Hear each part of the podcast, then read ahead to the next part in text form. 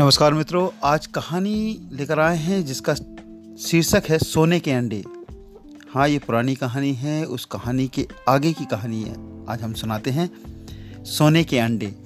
मंडला गाँव में एक भोलू नामक गरीब व्यक्ति रहता था। उसकी झुग्गी टूटी फूटी थी। एक रात एक एलियन शिप उसके गाँव के ऊपर आई। और कुछ एलियन उसमें से उतरे और सभी ढूँढने लगे कि इस गाँव में कौन सबसे ज़्यादा ज़रूरतमंद है, कौन सबसे ज़्यादा गरीब है। उन्होंने देखा कि गाँव में भोलू का घर सबसे टूटा फूटा है, जिसके घर के बाहर एक छोटा मुर्गी का दरबा है। उन एलियन ने भोलू की हालत सुधारने की मंशा से अपनी एक मुर्गी उस दड़बे में छोड़कर वापस चले गए। सुबह उठने पर भोलू ने देखा कि उसके घर के बाहर एक नए प्रकार की सुनहरी मुर्गी दड़बे पर बैठी हुई है। उसने तुरंत उसको, उस पर कपड़ा डाला और उसे पकड़ा, उसको घर के अंदर ले आया। परंतु उसका आश्चर्य का ठिकाना ना रहा जब उसने देखा कि वो मुर्गी एक अंडा दी है जो सोने का है।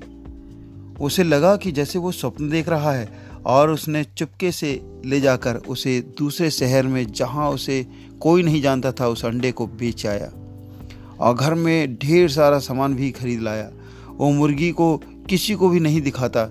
अब रोज़ उसे सोने का अंडा मिलता और वो रोज़ उससे नए नए शहरों में बेच आता मन चाही वस्तु बाज़ार से खरीद लाता और जैसा हम सभी जानते हैं, एक दिन उसने सारे अंडे एक साथ निकालने के लिए तेज़ धार वाले चाकू को निकाला और उस मुर्गी को काट डाला और कुछ ना पाकर बहुत पछताया।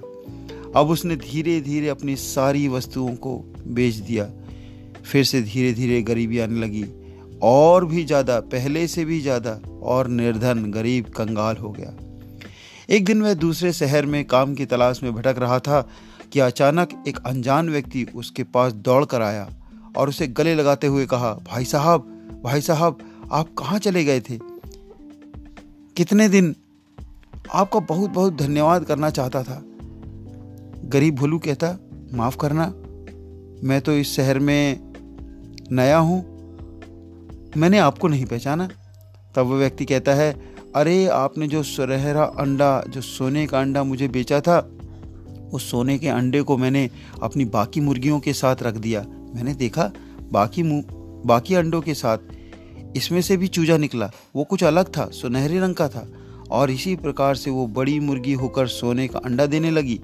आज मेरे पास सोने के अंडे देने वाली मुर्गियों का पोल्ट्री फार्म है। आज केवल तुम्हारे कारण इस शहर का सबसे अमीर आदमी, सबसे अमीर धनी व्यक्ति बन गया हूँ। भाई साहब बहुत बहुत धन्यवाद।